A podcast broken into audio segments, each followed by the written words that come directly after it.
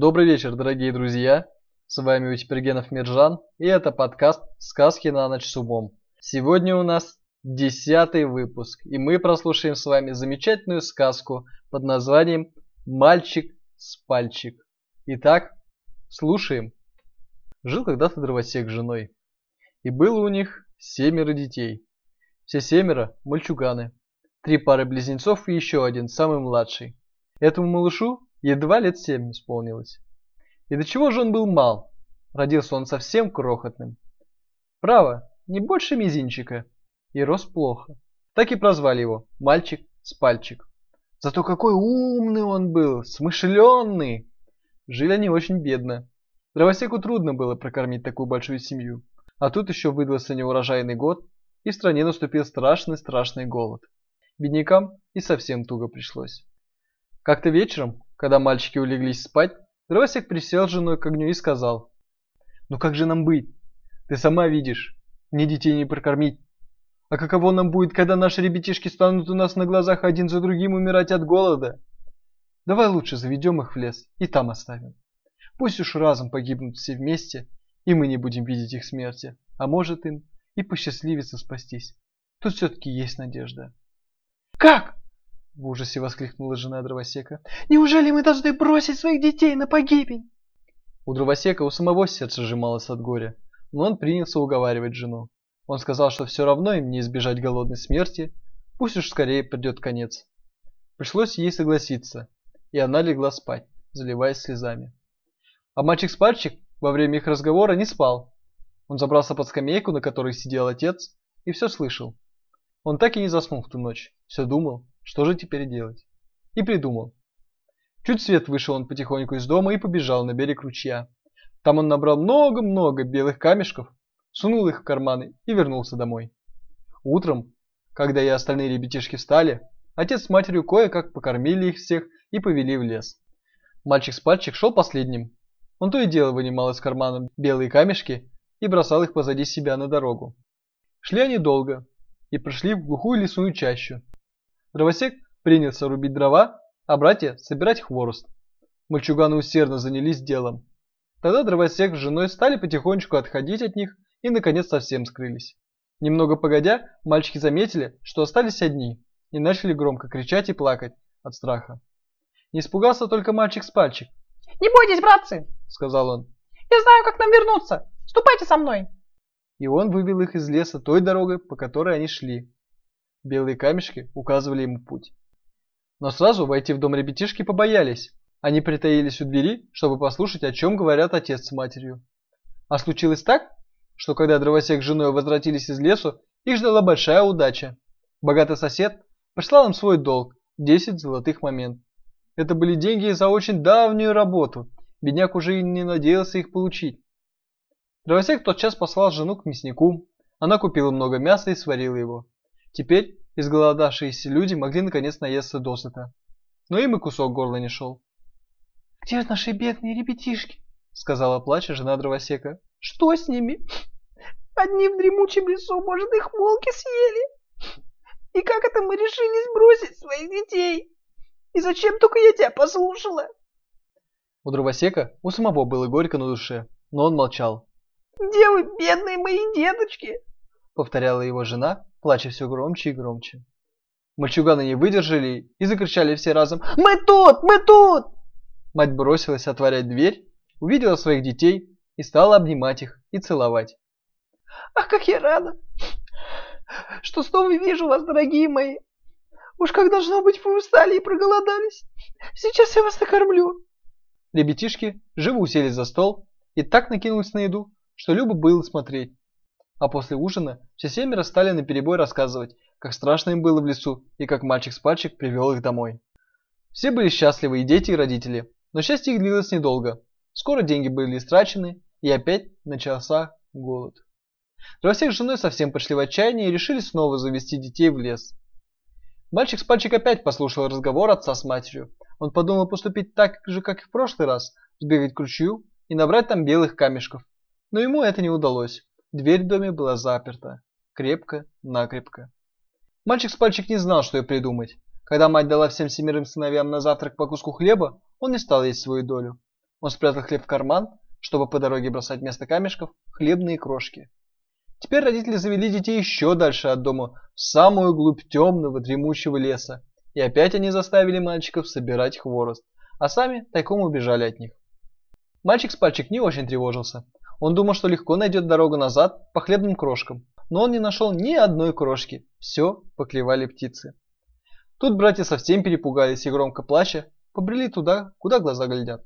Все глубже и глубже забирались они в лесную чащу. Наступала ночь. Поднялся сильный ветер. Детям стало еще страшнее. Они еле-еле держались на ногах от холода и страха. Им чудилось, что со всех сторон воют волки, что сейчас они набросятся на них и съедят. Бедные детишки боялись произнести слово, боялись оглянуться.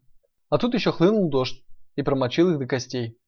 Они спотыкались, падали в грязь, поднимались и снова падали, но шли все дальше. Мальчик с пальчик выбрал дерево повыше и влез на его самую верхушку. Он хотел посмотреть, не видно ли где дороги или человеческого жилья. Поглядев по все стороны, мальчик с пальчик заметил вдалеке мерцающий огонек. Он проворно спустился с дерева и повел братьев туда, откуда виднелся свет.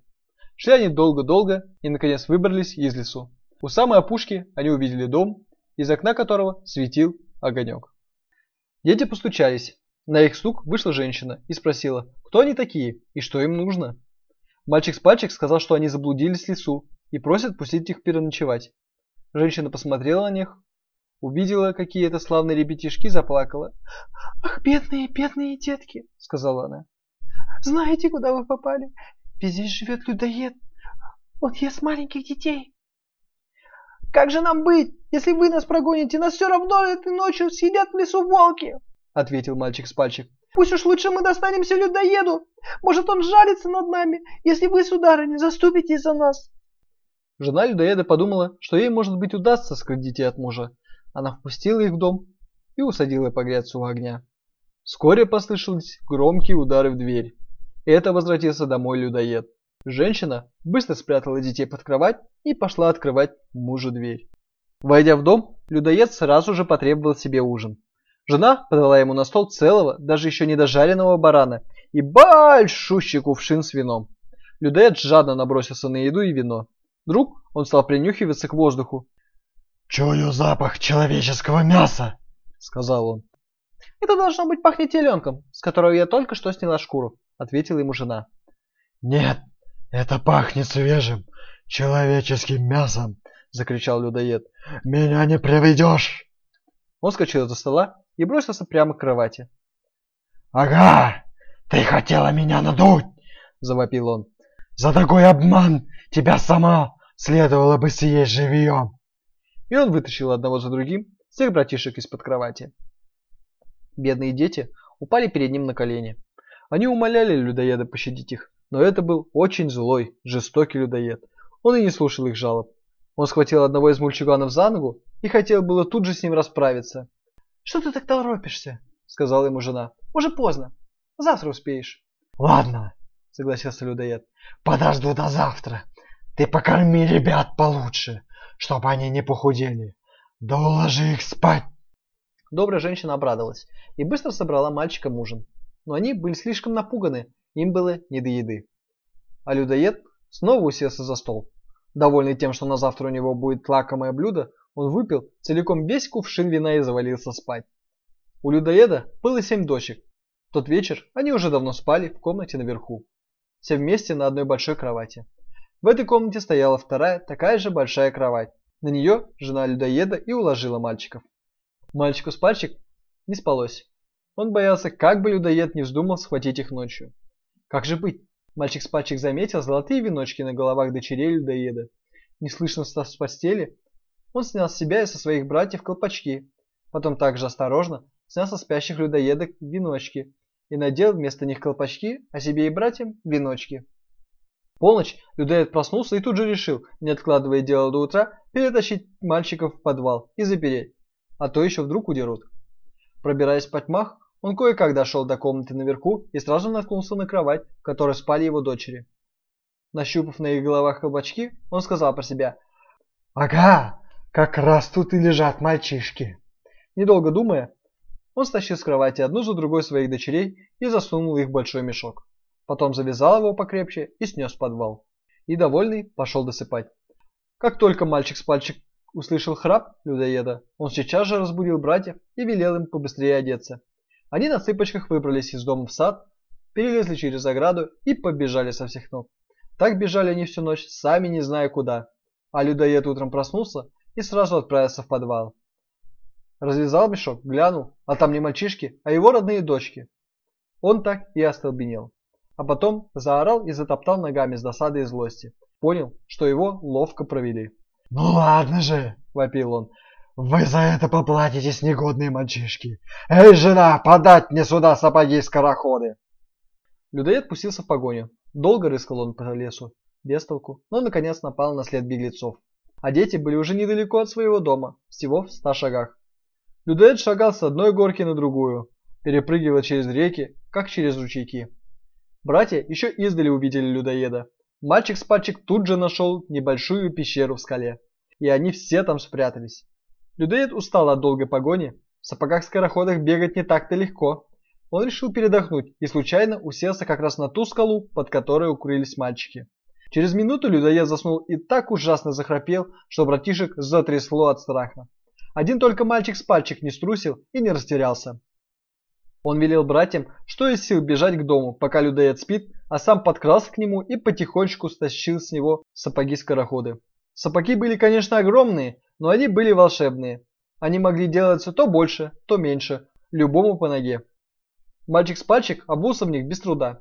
Они пришлись ему как раз спору. А что было дальше? Одни рассказывают, что вместе с сапогами-скороходами мальчик забрал у злого людоеда толстый кошелек с золотыми монетами. Другие говорят, что надев сапоги-скороходы, мальчик с пальчик отправился к королю, и тот принял его к себе на службу гонцом, и мальчик с пальчик заработал немало на королевской службе. Так или иначе, но мальчик с пальчик вернулся домой к своим родным жив и невредим, и не с пустым карманом, и как же обрадовались ему дома. С тех пор дровосек с женой и детьми жили хорошо, не зная ни нужды, ни горя. Вот как оно бывает. Растут братишки, как все схожи. Сильны, удалые и пригожи. Вот только младший сплоховал. И неказист, и ростом мал, зато умен, зато смышлен, и сердцем добрым наделен. И если вдруг беда нагрянет, опорой старшим братьям станет, он их от гибели спасет и счастье дому принесет. Дорогие друзья, мы с вами прослушали десятый выпуск подкастов «Сказки на ночь с умом». Подписывайтесь на нас в социальных сетях, слушайте нас на платформе Яндекс Музыка, iTunes, PodFM, а также подкасты ВКонтакте. Всего вам хорошего, спокойной вам ночи. С вами был Утипергенов Миржан.